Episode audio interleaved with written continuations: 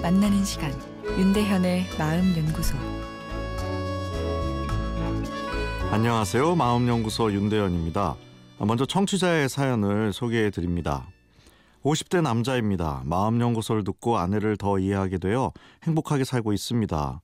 아, 그런데 최근에 아들이 수시에 떨어지고 아내의 실망이 큽니다.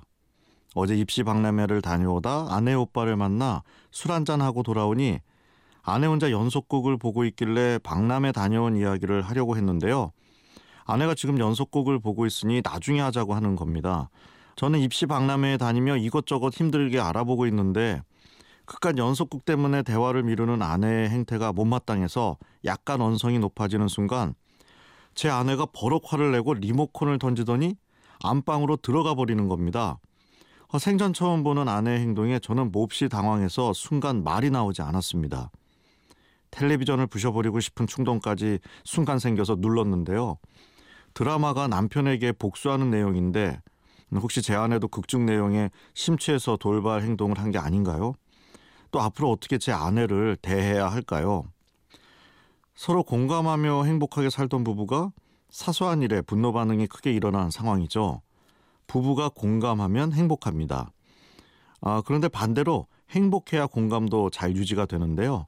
어, 왜냐하면 누군가를 공감한다는 것은 내 마음에 긍정적인 에너지가 차 있어야 원활하게 작동되기 때문이죠. 오늘 사연처럼 가족 안에 큰 스트레스 요인이 발생했을 때는 가족 구성원의 공감 능력이 떨어지게 됩니다. 왜냐하면 속상한 일을 감정적으로 받아들이고 처리하는데 많은 에너지가 소모되어 뇌가 지쳐버렸기 때문이죠.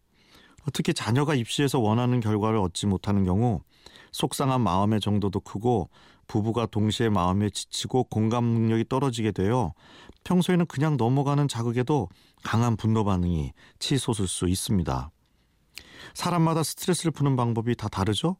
오늘 사연을 주신 남편분은 적극적으로 박람회도 가고 술도 한잔 하면서 스트레스를 풀었습니다.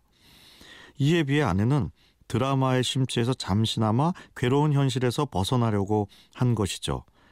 그런데 남편이 다시 고통스러운 현실로 자신을 꺼내려고 하니 분노 반응이 터져 나온 것입니다. 사실 남편도 억울하죠? 아, 그럴 의도가 전혀 아니었으니까요. 그러면 부부가 모두 스트레스를 받는 상황일 때 어떻게 대화를 하면 좋을까요?